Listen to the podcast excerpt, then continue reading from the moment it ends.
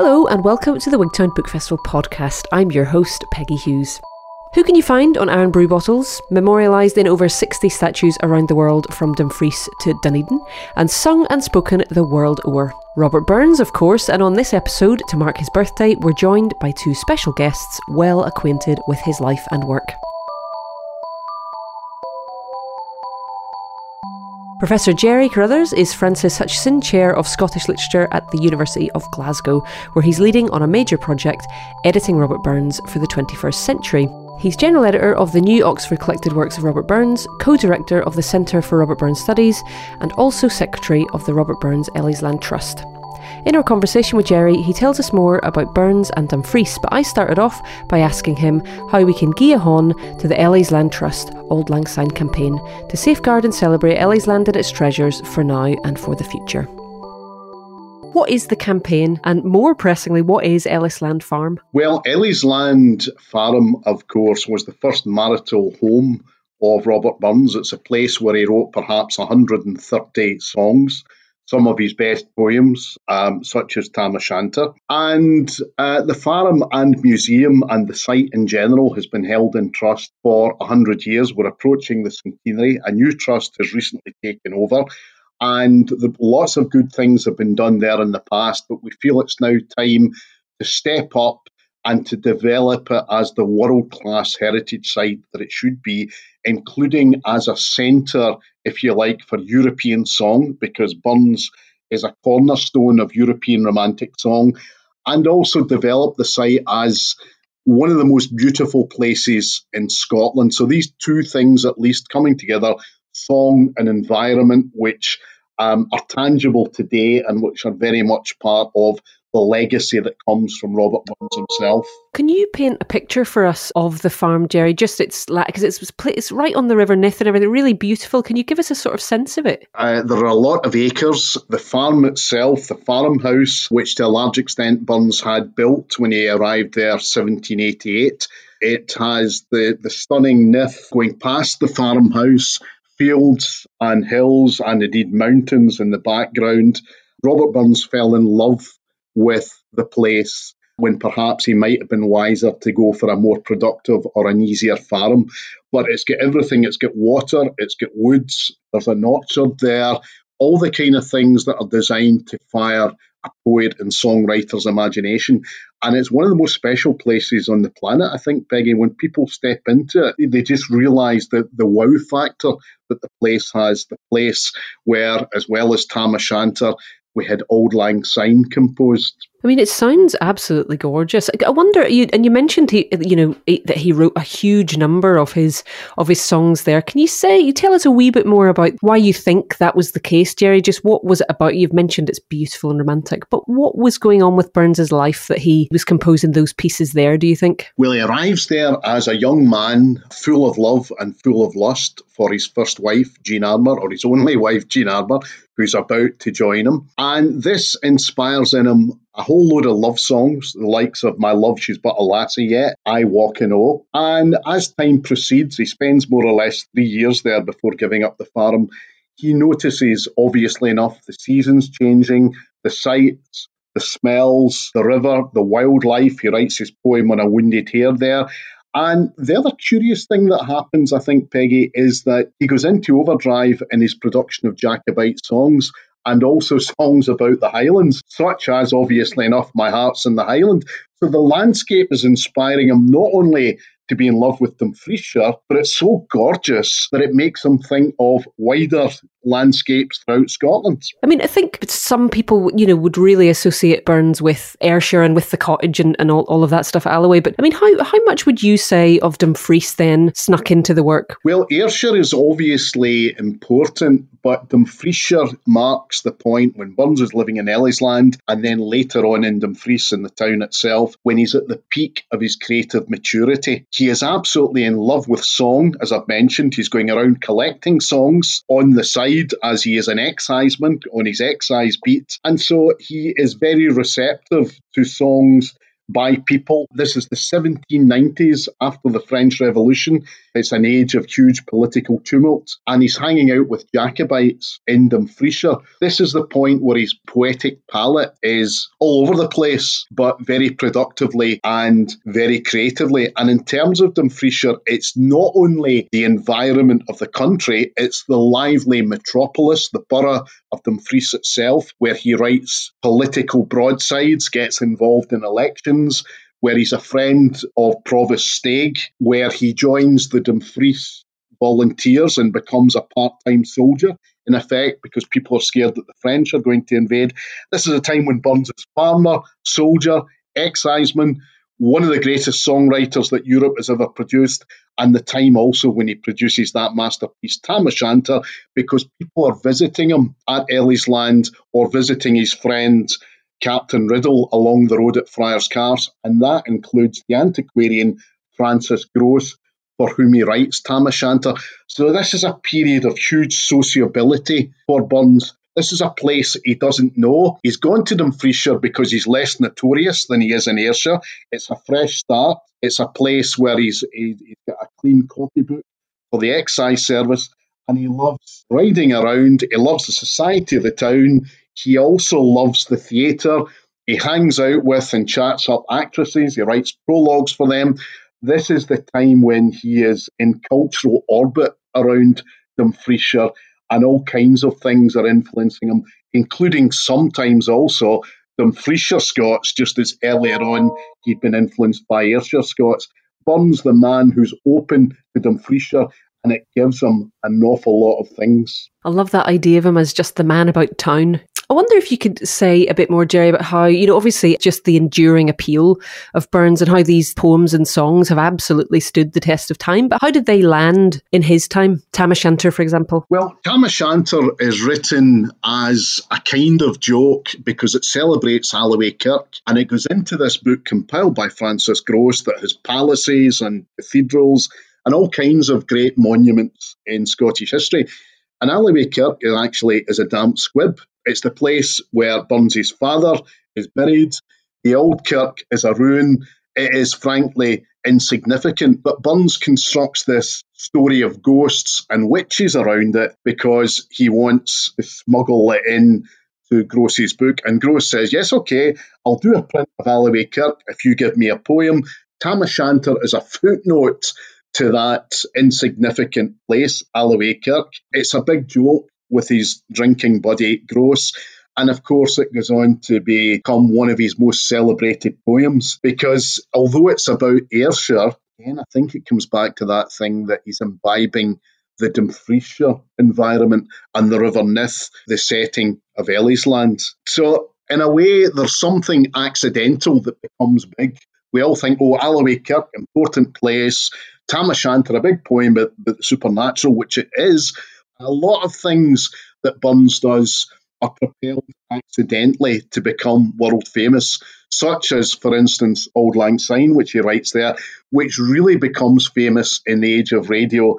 But the other thing I think that's going on is he is simply a great songwriter, and the stuff that he's writing at Ellisland ends up being set by Haydn, Liszt, Beethoven, Arvo Pärt. The list goes on, and when you look at it closely, it's only in the last two years this has dawned on me, Peggy, that what Burns is producing at Ellisland is a strand of European romantic music that Scotland and certainly Dumfriesshire doesn't quite realise that it has, and it's time for us to wake up to that legacy and that great creative pot. When you go through that roster of people, I mean, no slouches in there, eh? Arvo Pärt no. See, Auld Lang Syne, it, it, feels as well that, that the campaign's kind of hanging around the name of that song because it's so internationally renowned, isn't it, Jerry? And so it feels even more sort of timely, prescient now when we're all so far away from each other. And that, that's right. It's, you're, you're absolutely right, Peggy. It's a great song for, sadly, the year of COVID, where we should remember one another, where we should remember community, where we should remember people who are apart. And part of the raison d'etre behind Auld Lang Syne, although Burns in Ellisland in Dumfriesshire was very far from being a million miles away from Ayrshire, much as he embraced the Dumfriesshire thing, there's a certain part of him that does look back to his life in Ayrshire and friends, some of whom he won't see again. You know, Auld Lang Syne is about people who've partied and gone hundreds and hundreds of miles away from one another across the sea. But also, sometimes what we're talking about is people who are just a few counties away and might not see one another again in the 18th century. And that's certainly the case with Burns. He's looking back to Ayrshire, he's looking back on his life. It's a wee bit like John Lennon's In My Life, and it's a slightly cheesy comparison, but I've always got to draw that comparison between Burns, frankly, and Lennon and McCartney, because Burns might or might not have been Scotland's greatest poet, but I would argue he's certainly been Scotland's greatest songwriter, and in popular parlance, up there with a Lennon McCartney or a Bob Dylan, just as he speaks to that great roster of classical composers that we've mentioned already. Part of the greatness of Burns is that he is set and interpreted both by traditional artists and even pop artists and also by the, the great classical composers. It's quite astonishing to have that impact. It comes throughout his career, but if we look at the Ellisland part, the Dumfriesshire part, where he's collecting songs for James Johnson Scots Musical Museum, Johnson back in Edinburgh is publishing these, and Burns is giving him more and more and more material, both material written by himself, also material that he's collecting. This is just an almost manic song project it's one of the most brilliant acts, if we join it all together, of romantic Scotland's. Yeah, no, absolutely. It's interesting just bringing uh, Lennon and McCartney, and it's something that his songs do endure and speak to such a wide range of people, can be mistaken for sentimentality or a simplicity, but actually it, it's sort of underpinned by an, an, amazing sort of technical panache that I think, you know, when someone like Paxman says, oh, it's sentimental doggerel or whatever, you know, that's to misunderstand the huge sort of technical work going on underneath. Uh, I think that's absolutely right, Peggy. And if you think about a song like John Anderson, My Joe, also from the Ellisland period, if you think about a song, another great love song like Of All the Airts, we're talking about songs that are lyrically very competent, but they don't try to be poetry. Burns can do poetry, but he knows that songs are something else. And he's brilliant at cherry picking lines that pinpoint emotion and then, for instance, in something like Of All the Airts, he sets this to a Strathspey. Time and again, he will write love songs for a Strathspey. In other words, these are reels, they're joyous in terms of music and dance, but Strathspeys are slightly slower. And what he's brilliant at doing is picking that reelsome tune, but in slightly slower idiom that accents the emotion the artistry in Burns's songs we tend to overlook, partly because they're so familiar, and partly because we still perhaps haven't studied these um, technically as much as we should. That is now changing a bit. You know, we've had Murray Pittock's edition of the Scots Musical Museum for the Oxford edition of Burns in 2018. Kirsteen McCue's songs for George Thomson, the other great editor with whom Burns worked, uh, will be out next month. And we're beginning to get a sense of the musicological plenitude of these songs, both in terms of the lyrical brilliance, often some quite simplistic in inverted commas, though that be, but also the brilliant curation of music. That is, Burns choosing historic tunes to go with these lyrics, and then these become, as I say, almost part of the wallpaper Scottish culture simply because he's so good at it. What was he like as a singer? If he was a singer? Um, there are different versions of this, Peggy, and there's a wee bit of wishful thinking. Uh, the idea that Burns was either a very good fiddler and or a very good singer. In fact, he probably had a rather rudimentary ability on fiddle. He owned a fiddle, he also owned a guitar. In terms of his singing, his tutor early on, John Murdoch, when he was a boy, more or less said Burns couldn't hold a tune. Oh. And although he was a great raconteur in the drawing rooms of Edinburgh, my suspicion is that he couldn't hold a note. I just love that phrase. He couldn't hold a tune. Anyway, in my part of the world, they say you couldn't hold a tune if it was in a plastic bag. Which yes. is oh dear. But he could hear it. He could hear songs, and you know we we know this.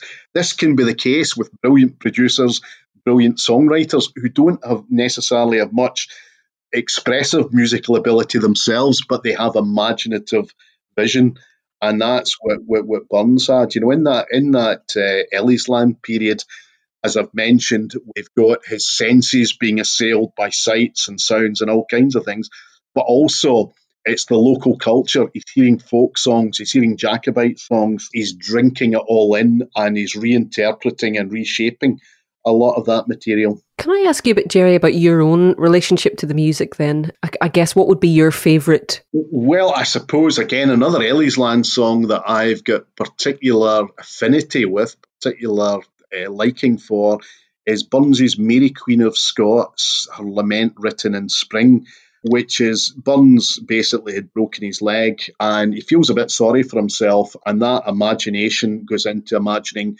Mary, Queen of Scots, imprisoned in England. And he imagines her like an imprisoned bird. And he writes about the green spaces outside that she's looking at. And it's just, it's a gorgeous piece of historical imagination, even though in some ways he's writing about himself.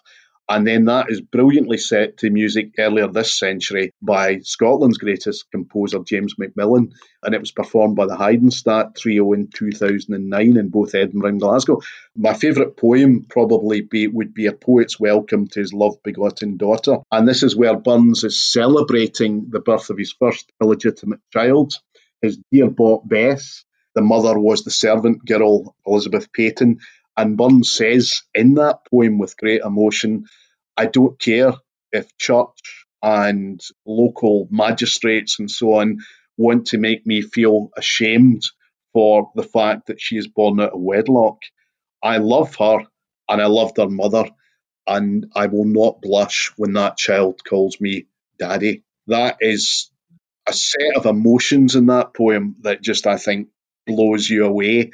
And, you know, Burns was well aware of his own failings, his own faults. We wouldn't necessarily defend them, but Robert Burns in that poem, the sheer love for his child and for the child's mother, and the sheer lack of embarrassment that he's going to show in the world are just frankly magnificent.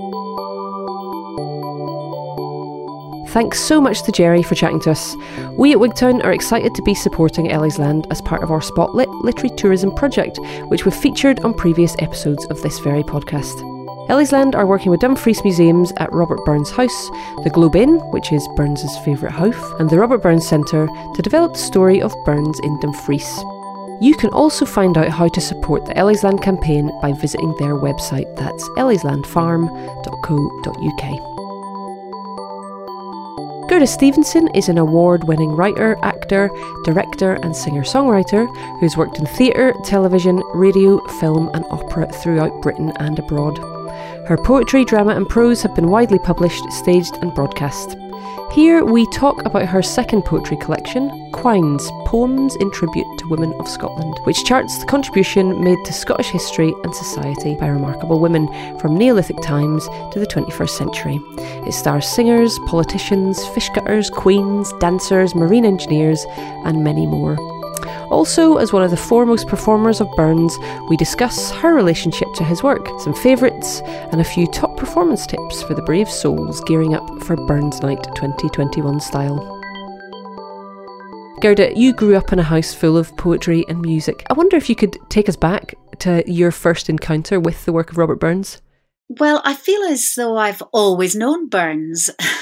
I can't remember when I didn't. At primary school, I remember we learned poems to a mouse and things like that. So I've yes, I've I've always you know he's always been there somehow.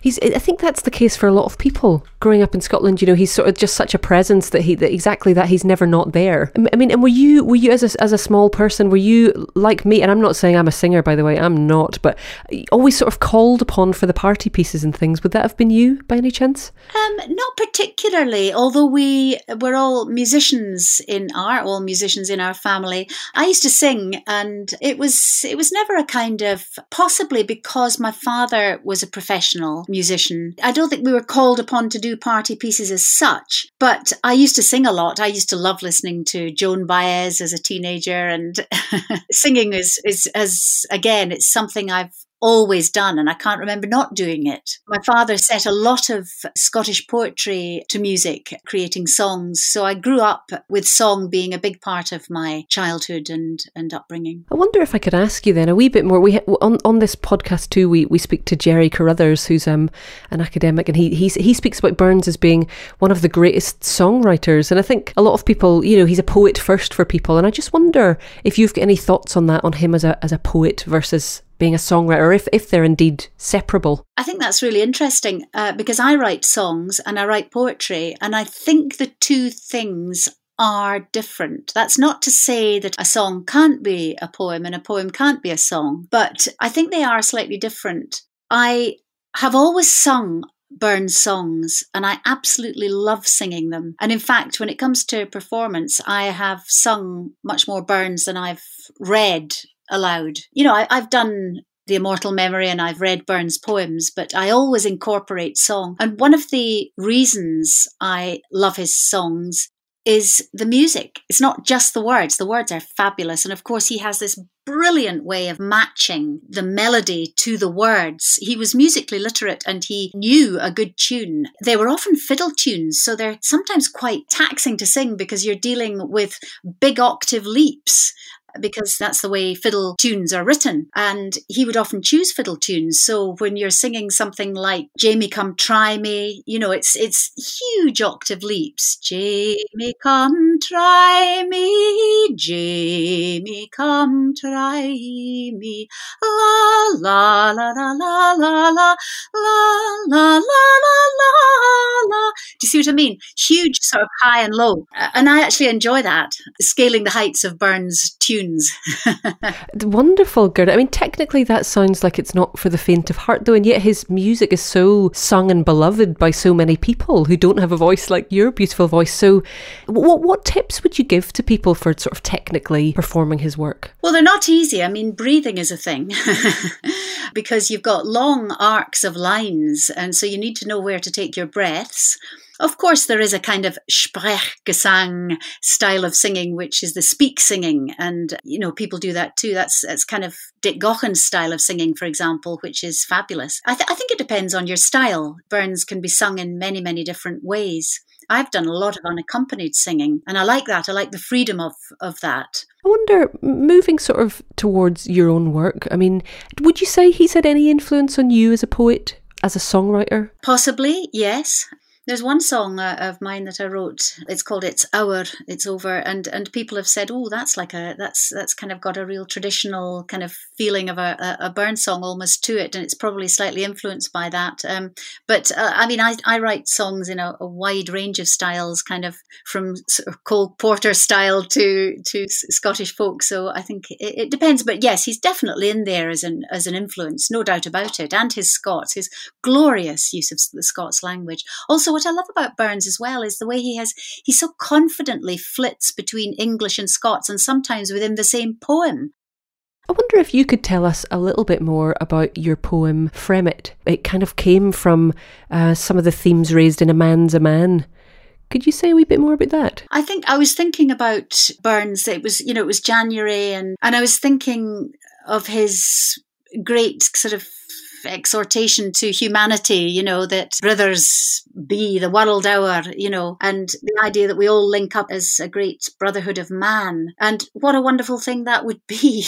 but it's clearly not happening. And it struck me that I would like to write a poem I was thinking of that little boy, Alan Kurdi, who was washed up on a beach um, and was dead. I mean, it's utterly shocking, those images in the newspaper. And I don't know, I, I felt thinking about Burns's words, there was something very ironic about them in that kind of context. And I think that that kind of abandonment of our humanity when there's an awful lot of isolationism going on in politics at the moment. So, so that's kind of where it came from, and I and I used some of Burns's lines from that poem to kind of well, I altered them slightly to give a kind of ironic ring. And I think there's something definitely to be said about poetry's power to kind of get in there at moments like like that and to really get people to think. I am thinking of the inauguration as well, and, and that young woman. Amanda Gorman, absolutely fantastic, wasn't it? I mean, she just stole the whole ceremony, uh, and it was it was inspiring. It was kind of what was needed at that moment, in a way. This this glorious young woman. I felt she was in the footsteps of Maya Angelou. You know, I mean, it was just fabulous, and it was. She was so much writing from her own position as well, but reaching out from that to humanity at large. I thought it was stunning. I want to sp- speak a bit more about your own collection, Gerda Quines, other f- fantastic women that you've shone a poetic light on and exploring these contributions from often overlooked women, among them, you know, great range of, you know, of women singers, politicians, queens, fish gutters. Could you say a little bit more about that collection and why you wanted to frame these women, I suppose? I'd written a couple of poems in my first poetry collection. One of them was in the voice of a ship a female ship because uh, ships tend to be female. And then there was another that i wrote in the voice of st catherine and people seemed to quite like those poems. And then i began to think uh, about the idea of writing in a voice of which i hadn't done so much of in that in that first poetry collection. And I was up in Shetland filming, uh, doing that that series Shetland, the detective series, and we had a day off because it was it was raining, and I wanted to to get out to the isle of island of Mousa where there's this wonderful broch, but I couldn't get a boat. It was the wrong time of season; nobody would take me out. So I went to the museum instead, and I saw this head of a young woman from Neolithic times, which had been recreated from her skull, which lay beside this reconstructed head she just looked so contemporary. There was something about her, and she she had a there was a similarity of her kind of bone structure and colouring, the hair and the same colour of eyes as myself. And I found myself looking at her very close up and thinking, "Gosh, I feel." That there's no time at all between us, even though it's thousands of years actually. And I started to think about her, and and I'd also been researching into the uh, Owenite women, the, the, women who were the followers of uh, Robert Owen's social reforming policies, and one of them was a Dundonian, Fanny Wright, who went to America. She was born in 1792, and she she went to America. She was a great social reformer, an extraordinary, dramatic life and uh, very tragic in many ways, but she was also an inspiration in terms of her outlook and, and, her wanting women to be able to participate fully in society. She was way, way pre the suffragettes. And I, I began to think, I wonder if I could write a book that would start with that young Shetland woman from Neolithic times and would include Fanny Wright. And then that gradually I, you know, I was thinking about writing in the voices of, of, of women and the voice of an object that might be related to her. And then I just started, the, you know, the book sort of gradually formed in my head because women have been silenced through the ages. And I felt that, you know, men tend to write the history and, and it tends to be about men. And I thought, wouldn't it be interesting to just write a book that was celebrating the achievement of women that didn't include men. What would that look like? Absolutely, to give them centre stage. And I love the um the title Quines. I mean, I love the word quine anyway. Yeah, maybe for people who don't know the word, could you say a wee bit about it? Well, it means a lass or a, a woman. Any female can be a quine, and I like it because it has a kind of you know a resonance of queen about it, a kind of aristocracy of the spirit, if you like. And all the women in this book, Quines, have great spirit, no matter where they come from and what class they're from. They are aristocrats of the spirit in in my view. Oh i, I love that that notion. I mean and that it is it's a very equalizing word isn't it quine? Mm-hmm, it is. You know would you mind reading us a poem from quines? I'll i'll read you one of the the shorter ones. It's actually in the voice of Williamina Paton Fleming's discovery. She was an astronomer born in Dundee in 1857 and she died in Boston, USA in 1911.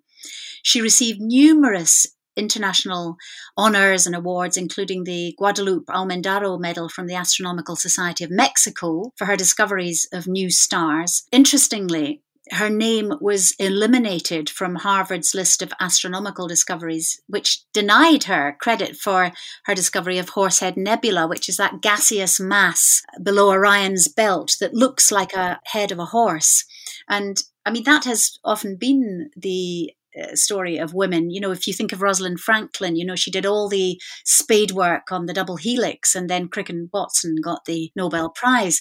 And in this case, yes, her, her name was for some reason eliminated from uh, on the list at Harvard and a, a, man's name, an, an academic who's who, who, I forget, fortunately, right now. You know, it's that seems to me to to be an irony. And I thought I would write this poem in the voice of Horsehead Nebula yeah, I should say that she was born in Dundee and uh, she was married to uh, a man. And she, she she did his accounts for him, and then he left her and he went to Boston. She followed, but they never got together. She got a job in the professor of astronomy's house at Harvard. Uh, he had her as a kind of housekeeper, kitchen maid, which was very interesting. And then you know the rest is history.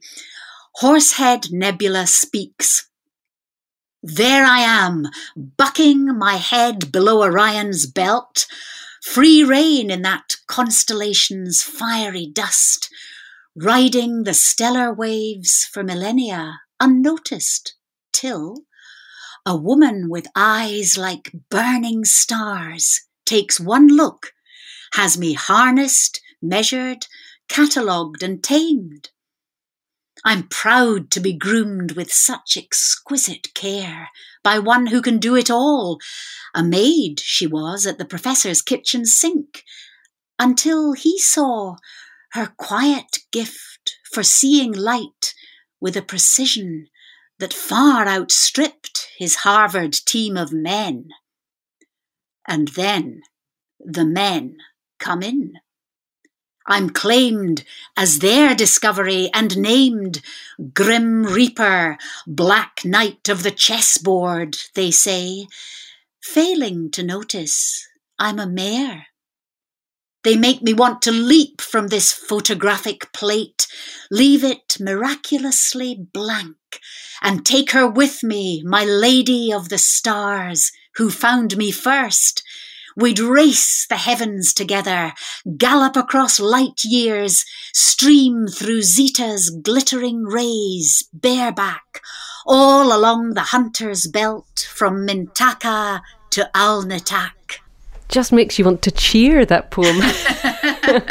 well, those last words are the names, the Arabic names for stars, and I, I, I, rather like them. I thought they were beautiful. Beautiful, yeah. Thank you. That was lovely. Just to bring us to a close, then, Gerda, and, and to, to, to speaking still of the world, uh, you are going to be part of uh, the San Francisco St Andrew Society's Burns Night. Um, I wonder if you could let us in on what's on the cards. What's the plan?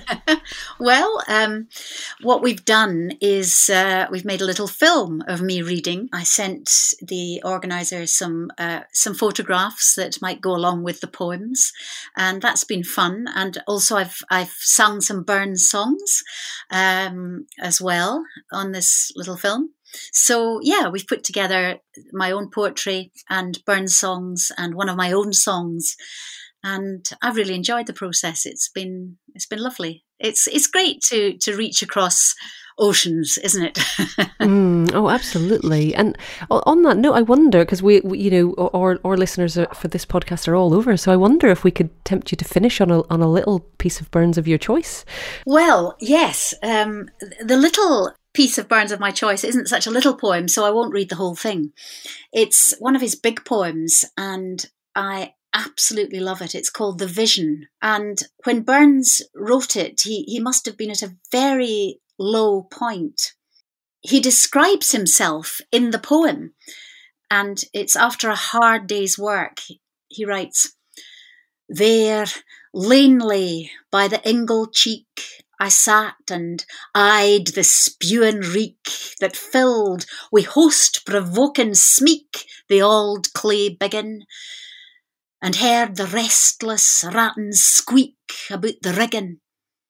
All in this motty, misty clime, I backward mused on wasted time, how I had spent my youthful prime and done nathan but stringin' blethers up in rhyme for fools to sing. Had I to gid advice but hark it, I micht by this he led a market, or strutted in a bank and clarket my cash account, while here, half mad, half fed, half sarket, is all the amount.